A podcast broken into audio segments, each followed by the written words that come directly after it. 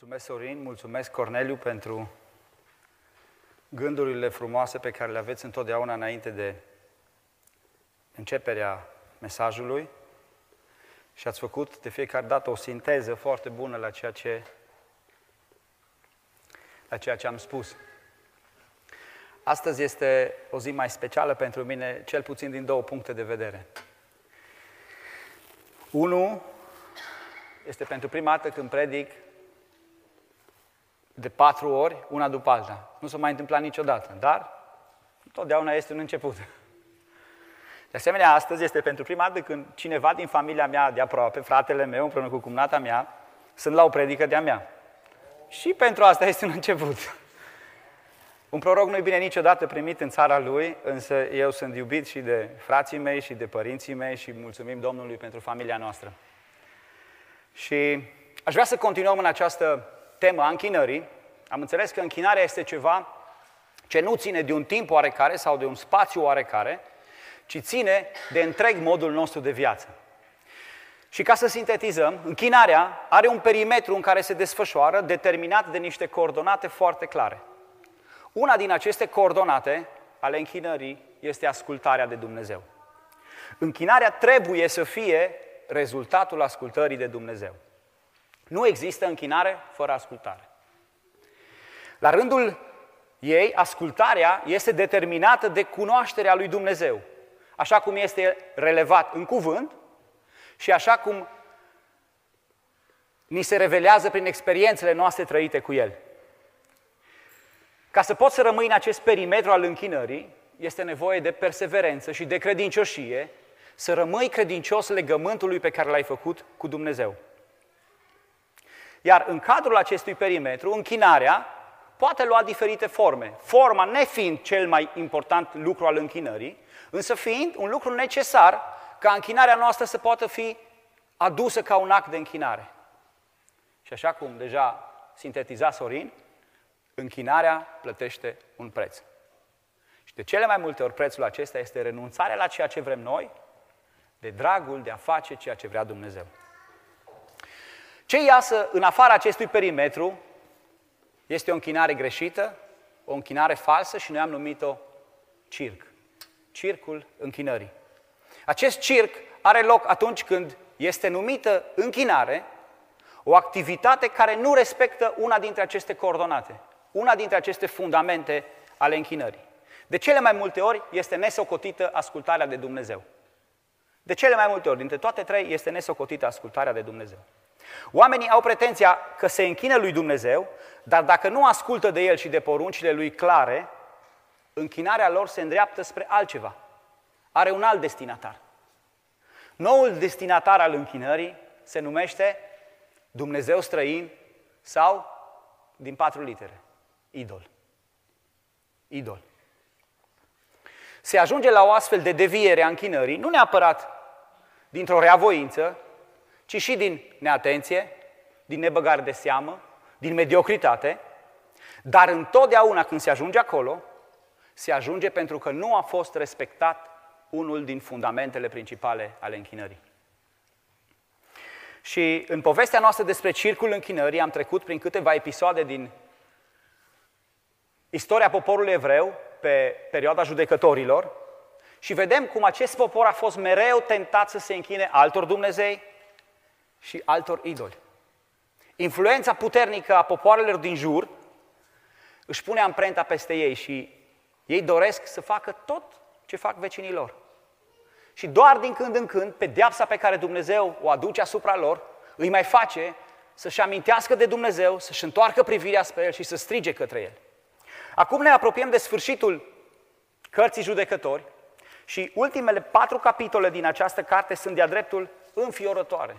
Nu știu dacă l-ați studiat, dacă le-ați citit cel, cel puțin o dată, pentru astăzi v-am recomandat să citiți 17 și 18 pentru că au legătură, însă 19, 20, 21 sunt niște capitole groaznice din poporul evreu, din istoria poporului, când ei se ucid unii pe alții și ajung la un dezastru național. Haideți pentru această seară să citim capitolul 17 în întregime, sunt doar 13 versete. Era un om din muntele lui Efraim numit Mica. El a zis mamei sale, cei 1100 de sicli de argint care ți s-au luat și pentru care ai blestemat chiar în auzul urechilor mele, argintul acesta este în mâinile mele, eu îl luasem. Și mama sa a zis, binecuvântat să fie fiul meu de Domnul. El a dat înapoi mamei, mamei sale cei 1100 de sicli de argint și mama sa a zis, închin cu mâna mea argintul acesta Domnului ca să fac cu el, fiului meu, un chip cioplit și un chip turnat și astfel ți-l voi da înapoi. El a dat argintul înapoi mamei sale.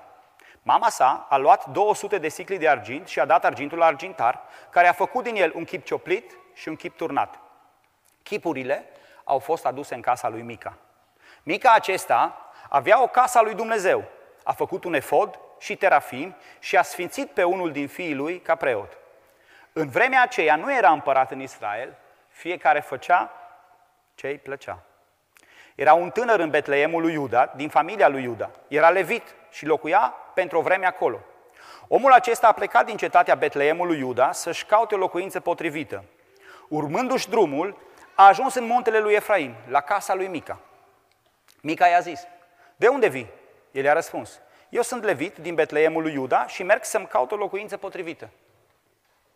Mica i-a zis, rămâi la mine, tu să-mi fii tată și preot și eu îți voi da 10 sicli de argint pe an, hainele de care vei avea nevoie și mijloace de trai.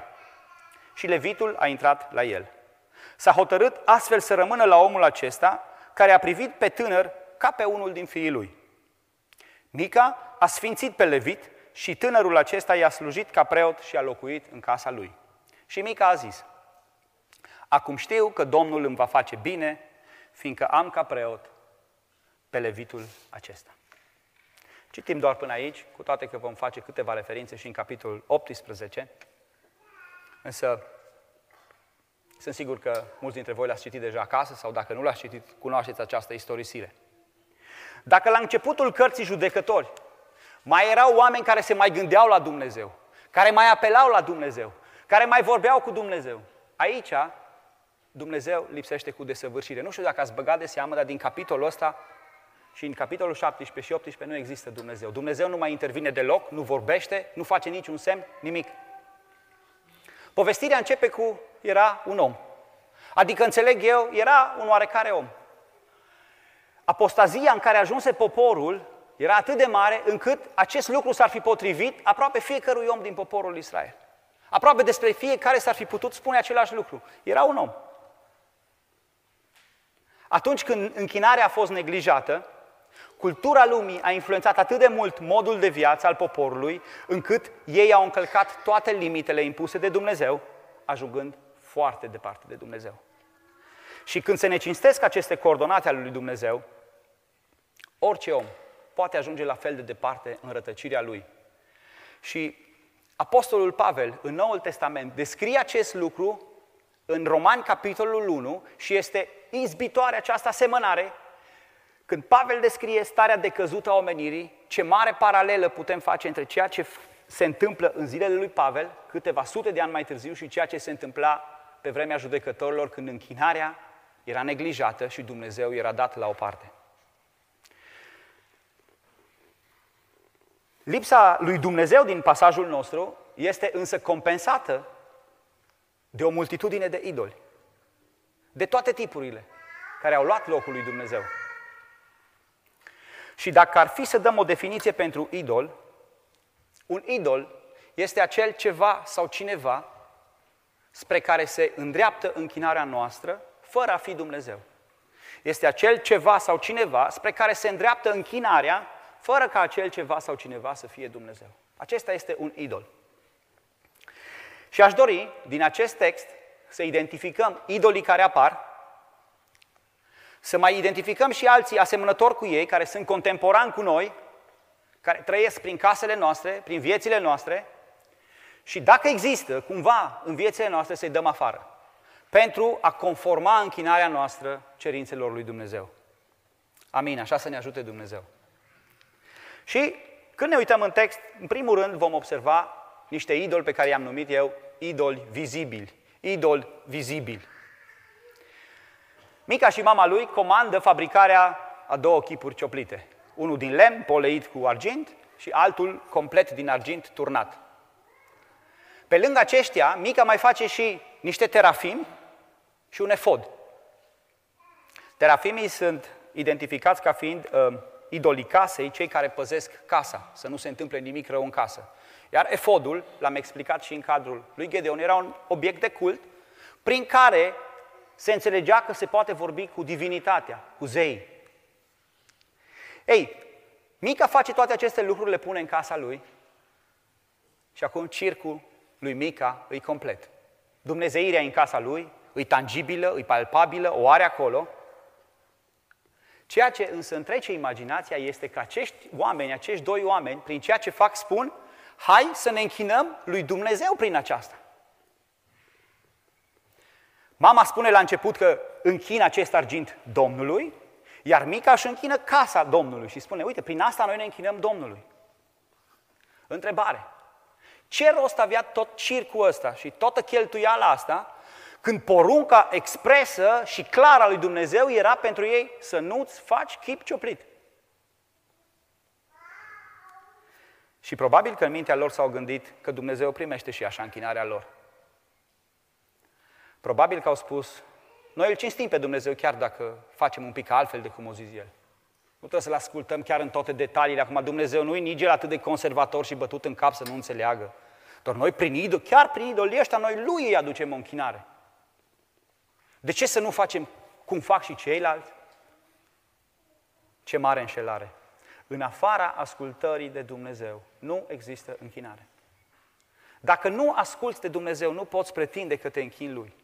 Nu continua să aduci niciun fel de închinare. Dacă undeva în viața ta știi, știi că nu asculți de Dumnezeu. De aceea, de exemplu, noi nu folosim icoane în închinarea noastră. Ba mai mult, considerăm iconografia o închinare la idoli.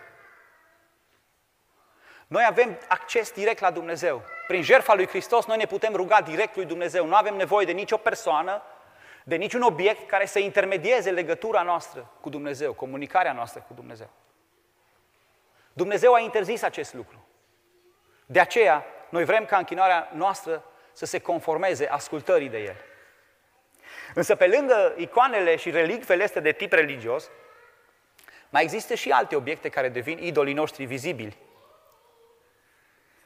Și devin idol datorită resurselor pe care noi le investim în aceste obiecte. Și când spun resurse, mă gândesc la bani, dar și la timp. Resursa cea mai mare pe care noi o avem și de care nu suntem adesea conștienți. Pentru unii, casa, locuința este un idol. Pentru alții, mașina este un idol. Pentru alții, îmbrăcămintea. Și pentru majoritatea dintre noi, cu iertare să-mi fie telefonul. Atenție! Mă întreb, mi-am pus întrebarea asta în timp ce mă pregăteam.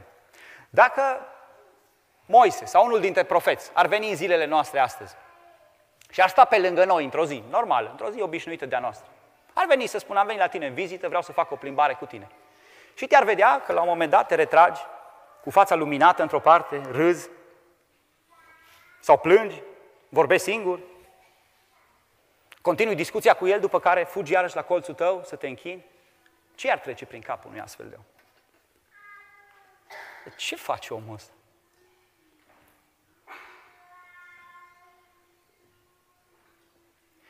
Ce este un idol în esență? Un idol vizibil. Ce este în esența lui? În 1 Corinteni, capitolul 8 cu versetul 4, Pavel ne spune clar, un idol este tot una cu, știe cineva? Nimic. Un idol este tot una cu nimic. Un idol este un obiect. Ei, acest obiect primește valoare în funcție de atenția pe care noi o acordăm. În esența lor, tablourile, icoanele, crucifixele, casele, mașinile, televizoarele, telefoanele, sunt doar niște obiecte. Nu sunt păcate. Însă ele devin idoli în funcție de raportarea noastră la ele. De cum ne raportăm noi la aceste obiecte. Și aș vrea să vă întreb pe voi, să mă întreb pe mine, cum ne raportăm noi la idolii vizibili. Și spun o întrebare un pic altfel. Cât timp ai putea și alte resurse, ai putea să-i acorzi lui Dumnezeu dacă n-ar exista anumite obiecte în viața ta? Gândește-te tu la care. Cât timp ai putea să-i oferi lui Dumnezeu? Câți bani, câte bunuri materiale, câte din talentele tale ai putea să-i oferi lui Dumnezeu dacă n-ar exista acele obiecte drăgălașe din viața ta? Cum renunțăm la ei? Nu-i de, nu de ajuns să identificăm. Am făcut o listă, o să trec fugitiv prin ea. Nu le acordam mai multă atenție decât merită. Sunt doar niște obiecte. Privește ei, privește aceste lucruri ca pe niște obiecte. Mai departe, nu-ți cheltui resursele cu ei, timpul și banii. Nu ți le cheltui acolo. Sunt lucruri mai importante pe care tu și eu le avem de făcut. Folosește-te de utilitatea lor, ai grijă să nu fii tu folosit de aceste lucruri. Și în măsura în care n-au pentru tine nicio utilitate, ascultă-mă bine, în măsura în care n-au nicio utilitate pentru tine, elimină efectiv, aruncă-i. Soluția idolilor din Vechiul Testament, știți care era? Focul. Focul. E mai bine așa? Ai scăpat. Însă dacă mergem mai departe, la prima vedere am văzut acești idoli vizibili, încă dacă săpăm un pic mai adânc în text, descoperim niște atitudini idolatre, niște atitudini idolatre pe care oamenii le dezvoltă și care nu țin de niște idoli vizibili.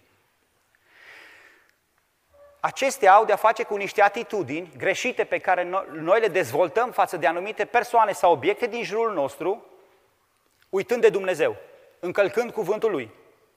Dacă idolii erau interziși în mod concret, și am citit porunca din Exod, să nu-ți faci chip cioplit, să nu te închini înaintea lor. În Exod și în Deuteronom este redată legea lui Dumnezeu să nu-ți faci chip cioplit, cioplit un idol, da? Dacă acești idoli vizibili erau foarte clar interziși de Dumnezeu, atitudinile idolatre se dezvoltă față de niște lucruri care nu sunt interzise de Dumnezeu.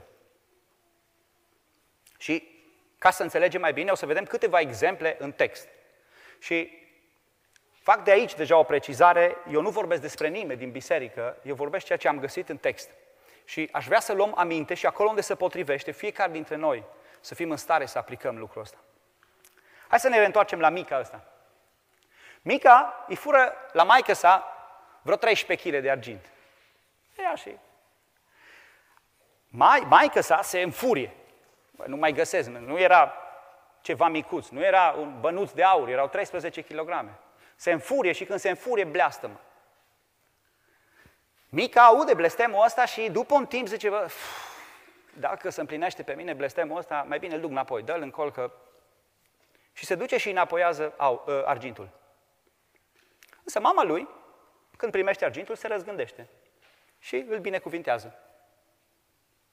Apoi, mai mult decât atât, spune, fii atent, nu nimic că mi l-ai furat, eu să ți-l dau înapoi. Facem din el niște iconițe, niște un alt și eu tot ție ți-l dau.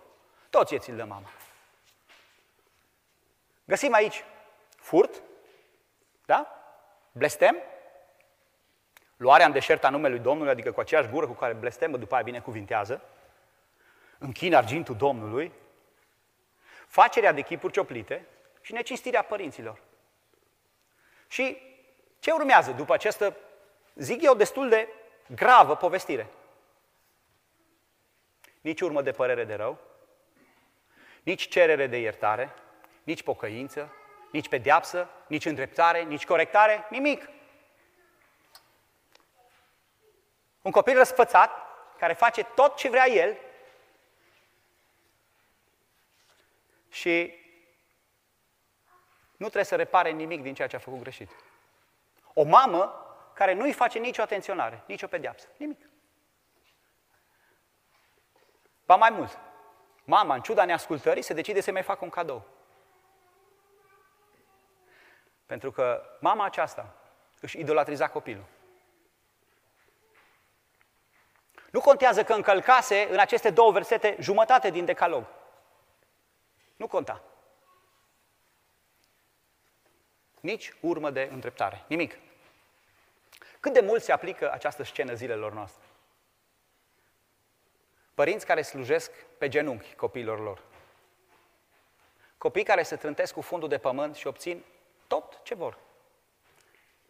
Și fiți atenți, în ciuda tuturor lucrurilor pe care ei le fac, nu năzdrăvăni, lucruri pe care în mod expres le fac împotriva voii lui Dumnezeu, împotriva cuvântului său. Părinții nu le mai spun nimic. Nici o îndreptare, nimic. Copiii, binecuvântarea lui Dumnezeu pentru părinți, se transformă în idolii părinților. Poate că nu doar copiii, în alte cazuri soțul, soția, părinții. Dezvoltăm atitudini idolatre față de aceste persoane atunci când suntem dispuși să facem pentru ei sau față de ei ceva care contravine legilor lui Dumnezeu. Sau acceptăm în viața lor ceva care încalcă legile lui Dumnezeu și porunca lui Dumnezeu. Mai departe, dacă mergem în textul nostru, vom vedea o altă atitudine idolatră la Mica, care sfidând toate legile lui Dumnezeu, își permite să, să facă o casă de închinare la el acasă. Cortul întâlnirii, de pe vremea lui Iosua, era așezat la Silo. Însă el spune, bă, mă mai duc până acolo, îl fac la mine acasă. Și îl fac cum vreau eu. De ce să tot ascult de poruncile care au fost date și de știu eu cum? Îl fac la mine acasă, îmi pun acolo și chipurile, și terafimii, și efodul și îl pun pe fiul meu să fie popă. Cel mai simplu.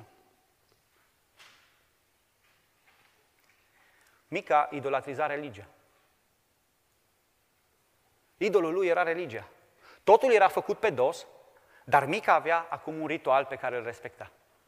Făcea totul ca la carte, o carte pe care o scrisese el însuși, dar făcea totul ca la carte.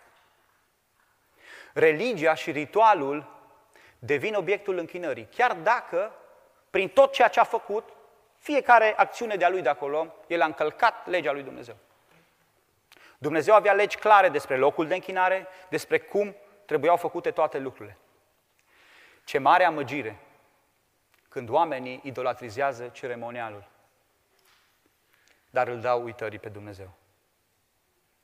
Dumnezeu se află pe buze, însă nu se mai găsește în inimă. Și pe câte clădiri, pe câte cărți, în câte ceremonii nu apare numele lui Dumnezeu, însă Dumnezeu lipsește din interior. Pentru că au ajuns să fie doar niște idoli. Religia devine un idol atunci când formele primesc mai multă importanță decât Dumnezeu însuși. Religia devine un idol. Mai apare un personaj în povestirea noastră și anume un levit. Și ăsta, un oarecare, un levit oarecare. Care apare în casa lui Mica. Conform statutului său de levit, el trebuia să trăiască într-una din cetățile pe care Domnul le-a desemnat special pentru leviți. Leviții nu aveau un teritoriu, însă peste tot, în tot Israelul, aveau cetăți în care locuiau. Aia era cetatea leviților, aia era cetatea leviților, aia era cetatea leviților. Ei nu trebuia să muncească, ci din darurile și colectele care se aduceau la casa lui Dumnezeu, ei erau susținuți. Și ei făceau slujba pentru Dumnezeu. Însă, în perioada judecătorilor, totul era făcut pe dos. Am văzut asta în multe.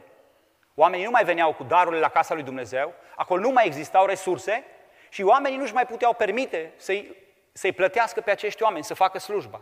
Și omul acesta, ca și mulți alții probabil dintre leviți, era de aici încolo în căutare de o slujbă, în căutare de, de un loc de muncă. Betleemul, de unde vine, nu este o cetate a leviților. Betleemul era lui Iuda. Nu era o cetate pentru leviți. Ajunge la casa lui Mica și aici primește un job. Ca și levit. Adică numele lui vine de la lege. Ca și levit, el trebuia să știe că tot ce face Mica e greșit. E de anapoda, e pe dos. Și totuși acceptă să rămână. De ce? Salarul, argintul pe care îl primea, hainele necesare, și mijloacele de trai erau acum asigurate.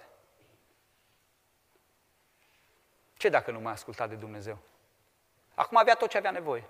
Tot ce îi trebuia, avea. Nu mai avea nevoie de Jehova Ire, Dumnezeul care poartă de grijă, pentru că și le obținuse singur. Scăpase de îngrijorări. Ajunse, a, a ajuns să se jerfească pe el însuși pe altarul acesta al banilor și al bunurilor materiale. materiale. Apostolul Pavel, de data asta în epistola către Efeseni, capitolul 5, cu versetul 5, ne spune că lăcomia de avere este o închinare la idoli. Și câte ravagii nu a făcut acest idol în societate în toate timpurile. Banii de care avem nevoie pentru a supraviețui, care sunt plata pentru munca noastră pe care o depunem, devin idolii noștri. În esență, banii nu sunt răi. Însă când devin idoli? Când pentru a-i obține alegem să nu ascultăm de Dumnezeu. Când facem orice pentru a obține banii. Levitul alesese să fie preot, măcar că nu avea dreptul acesta, într-un loc care nici pe departe nu-i aducea cinste lui Dumnezeu, ci din potrivă locul acela se încălcau toate regile, regulile impuse de Dumnezeu pentru a obține bani. La fel Mica, da? la începutul povestirii, alege să fure pentru a obține banii. Fiii lui Dan, din tribul lui Dan, merg și ucid un oraș întreg pentru a obține bunurile materiale. Ravagii făcute de acest idol. Oare dezvoltăm și noi atitudini idolatre? Este o întrebare la care nu aștept niciun răspuns și fiecare trebuie să considere asta în dreptul lui. Față de copii, față de alți membri ai familiei, față de religie, față de formele de închinare, poate, față de job, față de șef.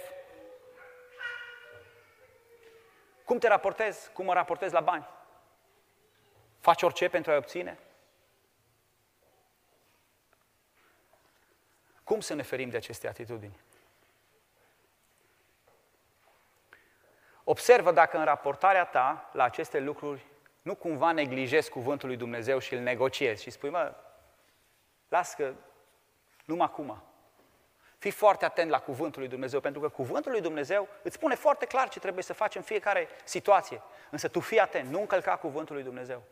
Cerințele clare ale cuvântului lui Dumnezeu, respectele.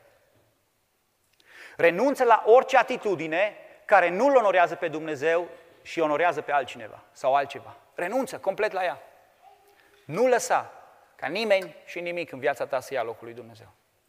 Nu lăsa ca nimeni și nimic în viața ta să ia locul lui Dumnezeu. Și scapă de aceste atitudini. Iar apoi, dacă facem o, o analiză și mai profundă a textului, mergem mai în interior și vom descoperi, zic eu, buba principală. Mai profund decât atitudinile astea idolatre, înăuntrul oamenilor există niște idoli. Înăuntrul oamenilor există niște idoli spre care este îndreptată închinarea lor. Idolii inimii. Idolii inimii. Acești idoli nu mai sunt ceva vizibil, nici măcar legați de anumite lucruri din exterior. Și acești idoli țin în mare măsură de dorințe ale noastre foarte egoiste, dorințe pe care le ținem acolo ascunse, poate n-am vorbit cu nimeni despre ele niciodată, și facem orice ca să ducem la îndeplinire aceste dorințe și să slujim acestor idoli.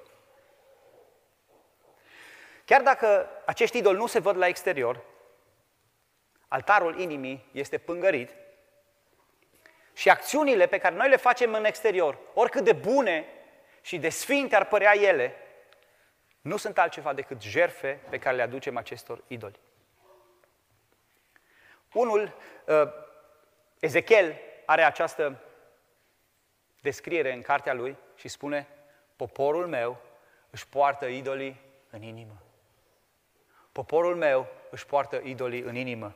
În Ezechiel 14 cu 4 găsiți lucrul ăsta dacă vreți să-l căutați. Unul dintre idolii pe care am descoperit aici este bunăstarea, prosperitatea. Ceva care acaparează atenția oamenilor de foarte multe ori. Plătim orice preț numai să ne meargă bine. Facem orice numai să ne meargă bine. Nu mai contează principiile, nu mai contează caracterul, nu contează nimic. Acest idol cere un preț mare și oamenii îl plătesc de multe ori. Unii se întorc la Dumnezeu, nu pentru că ar vrea să intre într-o relație cu El, să fie mântuiți, ci pentru că vor o viață mai bună, să le meargă bine. Alții, la celălalt pol, îl părăsesc pe Dumnezeu din același motiv. nu mai merg la rugăciune, nu mai merg la biserică, nu mai slujesc, ca să aibă o viață cât mai bună. Să trăiască în bunăstare. Mica, omul din povestea noastră, consideră că toată religiozitatea pe care el o practică în acest circ nu va face altceva decât să atragă peste el binecuvântarea lui Dumnezeu.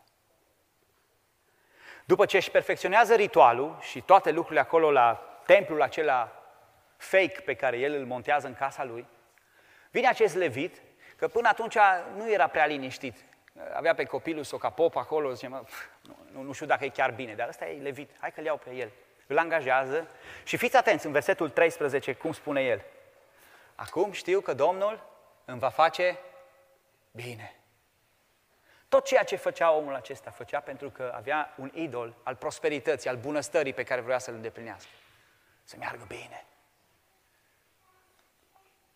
La fel ca și Mica, când citim povestea mai departe, daniții, cei din seminția lui Dan, sunt conduși de același gând.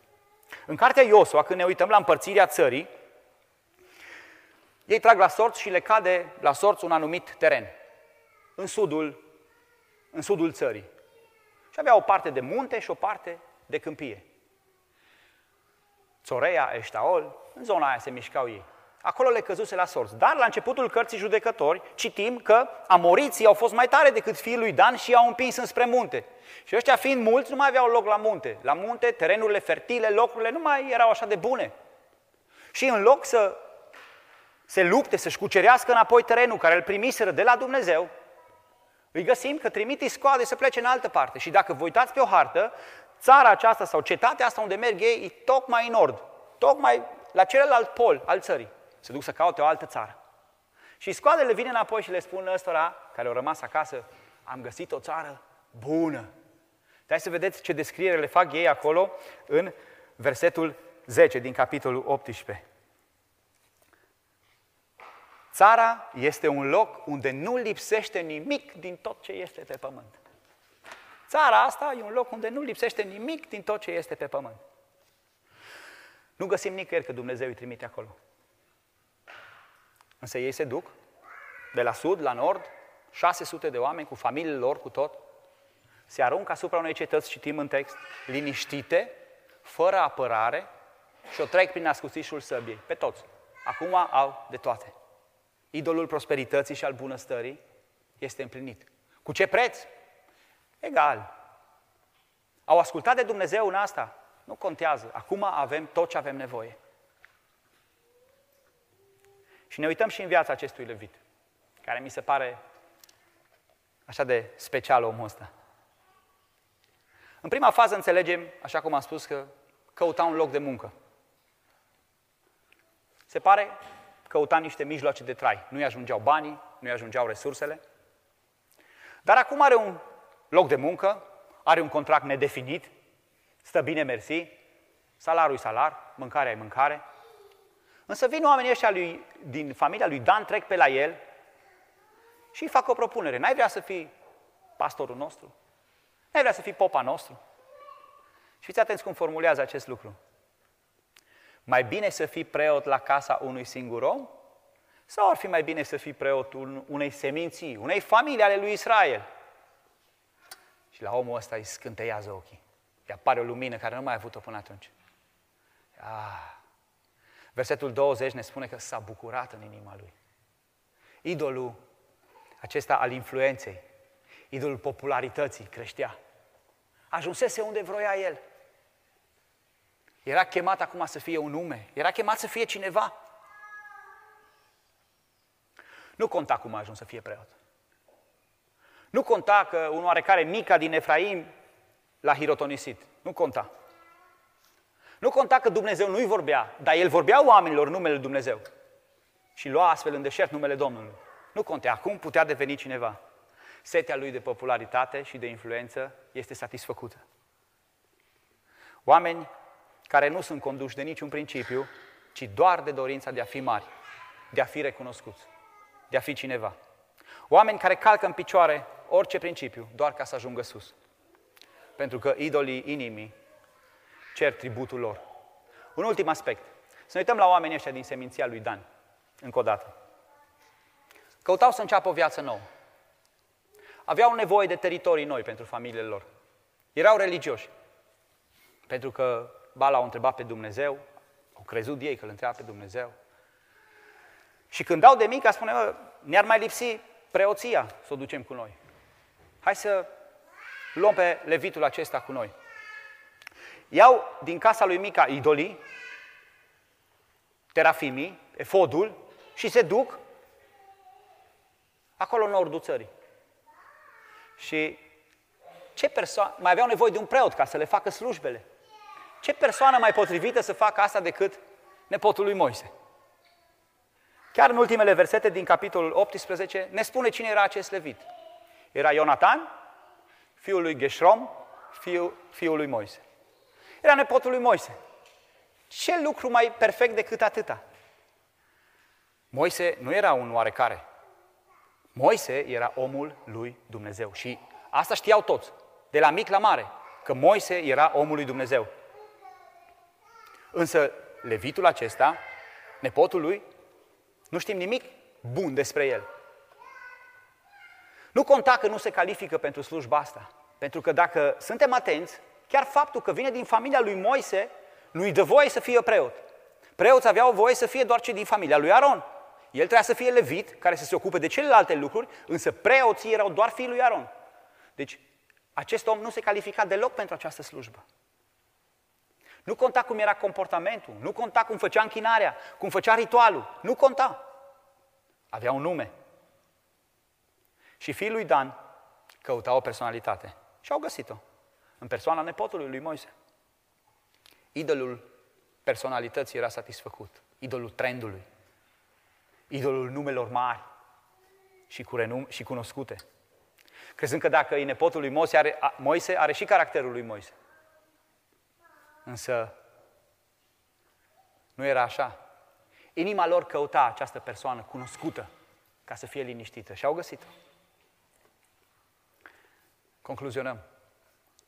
Este oare bunăstarea un idol și pentru tine și pentru mine? Sau am putea accepta o viață așa cum ne dă Dumnezeu? Și cu bune și cu rele. Toate lucrurile lucrează împreună spre binele nostru, spre formarea caracterului nostru, spre proslăvirea noastră. Suntem gata să acceptăm orice vine asupra noastră? Dar idolul narcisismului, cât de mult îți place de tine?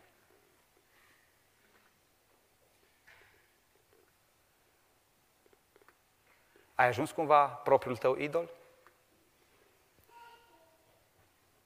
Dar dorința de a fi mare, de a fi recunoscut, de a fi cineva.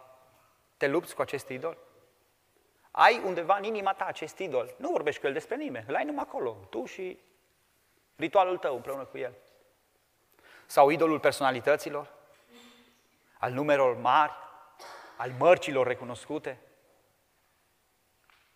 A respecta și a cinsti tot ceea ce prețuiesc oamenii de lângă noi, doar de dragul de a fi în trend cu lumea. Ne confruntăm și noi cu astfel de idoli? Vă mărturisesc că atunci când am pus pe, pe foaie toate aceste lucruri, mi-am dat seama cât de deficitar sunt și în câte aspecte mă confrunt cu idolatrie. Din neveghere, nu într-un mod conștient, însă din nebăgare de seamă. Lucruri care aleg să calc voia lui Dumnezeu sau să fiu nepăsător față de legea lui Dumnezeu și astfel să aduc o închinare unor idoli. Care este soluția pentru inimă? Pentru că idolii inimii stau acolo. Care e soluția pentru inimă? Inima omului este deznădăjduit de rea și neînchipuit de înșelătoare. Din inimă ies gândurile rele, uciderile, prea curviile, curviile, furturile, mărturile mincinoase, hulele, vicleșugurile, înșelăciunile, lăcomiile, faptele de rușine, trufia, nebunia. Și astea sunt cuvintele Domnului Isus. Din inimă este toate astea. Păzește-ți inima, mai mult decât orice, căci de acolo iasă izvoarele vieții. Soluția pentru inimă este pocăința. Singura soluție care se poate aplica la inimă. Singura operație care funcționează pe cord, pocăința. Te provoc la curățenie și la pocăință. Acolo în inimă. Aduți inima înaintea lui Dumnezeu. Dă-i-o lui. Dă-i lui inima ta și să găsească ochii tăi plăcere în căile lui.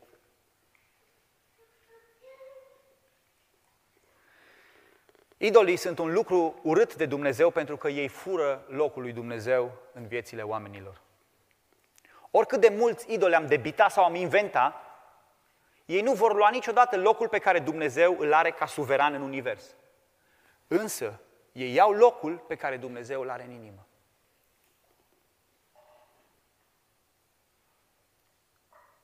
Idolii vizibili sunt o capcană pentru mulți oameni.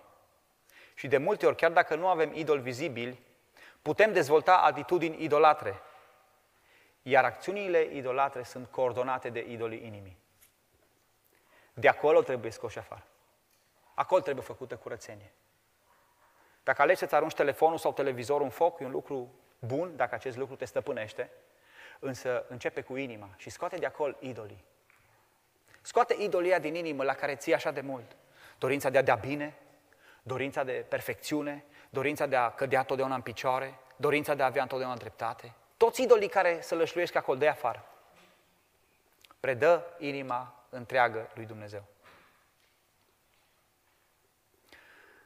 Închinarea la idolii vizibili și atitudinile idolatre pe care le dezvoltăm față de lucruri sau persoane din jurul nostru sunt coordonate de idolii inimii. Repet acest lucru. De aceea, pocăința, curățenia și restaurarea închinării începe de acolo din inimă. Și închei cu versetul cu care Apostolul Ioan își încheie prima epistolă. Copilașilor, păziți-vă de idoli. Copilașilor, păziți-vă de idoli. Nu știu câți idoli ai identificat tu în inima ta sau în viața ta. Sau câți alții asemănători cu aceștia. Sau atitudini idolatre pe care le dezvolți față de ceva sau cineva. Aș vrea să te provoc la pocăință și la curățire a inimii. Aș vrea să te provoc să-ți aduci inima înaintea lui Dumnezeu. Nu înaintea mea, că eu nu știu să fac operație pe cord, însă Dumnezeu știe. Aș vrea să te provoc să ne ridicăm în picioare, în respect, în formă, în formă de respect la adresa acestui Dumnezeu și să ai o convorbire cu El. Să spui, Doamne, asta e inima mea și conform cuvântului Tău din această zi, înțeleg că mă confrunt cu problema asta sau asta sau asta sau asta. Că am o problemă cu idolii vizibili sau că dezvolt anumite atitudini idolatre față de anumite lucruri sau anumite persoane, sau că în inima mea am descoperit că chiar am niște idoli care îmi coordonează multe din acțiunile mele. Meditează la lucrul ăsta și spune lui. Cere lui să facă curățenie acolo unde tu nu poți. Predă inima în întregime. E soluția pentru, pentru inimă.